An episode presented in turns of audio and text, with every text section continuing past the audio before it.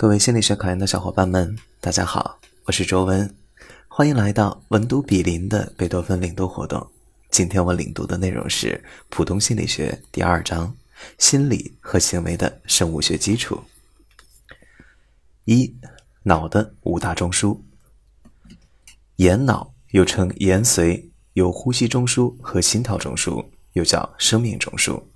小脑是连接小脑和大脑的神经通路，是中枢神经与周围神经传递信息的必经之地，对人的睡眠有调节和控制的作用。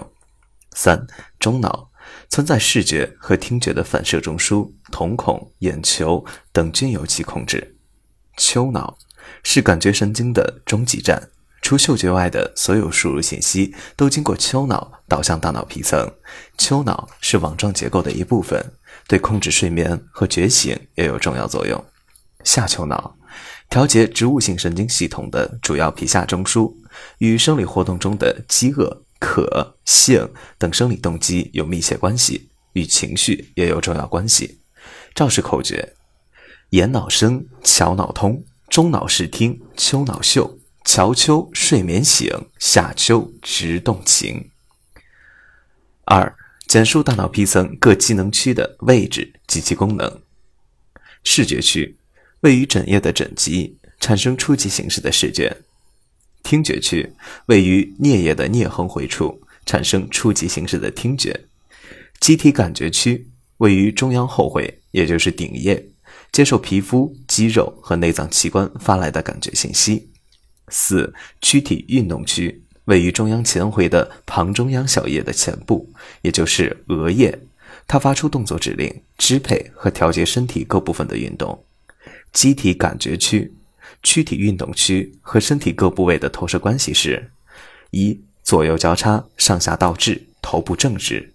二、身体各部位投射面积的大小与它们在机能方面的重要程度成正比。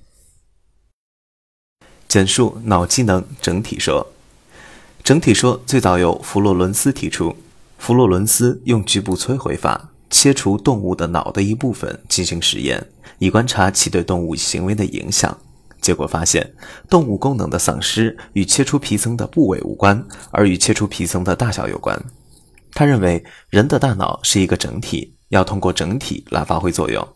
二十世纪初，拉什利进一步用损伤小白鼠大脑的办法观察对白鼠学习的影响，得出均势原理。大脑皮层的各个部位几乎以均等的程度对学习发生影响。总体活动原理，学习的效率与大脑受损伤的面积大小成反比，与受损伤的部位无关。简述脑机能系统说。鲁利亚认为，大脑是一个动态的结构，是一个复杂的动态机能系统，包括第一机能系统、动力系统，又称激活系统，由网状结构和边缘系统组成，基本功能是保持大脑皮层的一般觉醒状态，提高兴奋性和感受性，并实现对行为的自我调节。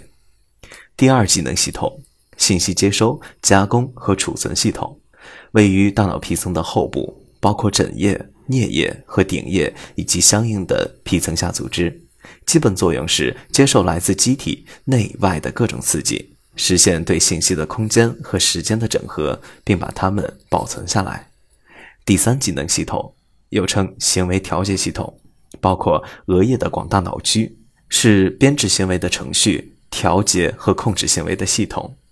三个机能系统相互作用，协调合作，既分工又合作，保证了各种心理活动和行为活动的完成。这节课我带大家领读了普通心理学第二章，包含脑的五大中枢、大脑皮层各机能区的位置和功能、脑机能整体说和脑机能系统说。你都掌握了吗？欢迎到留言区反馈哦，我们下期再见。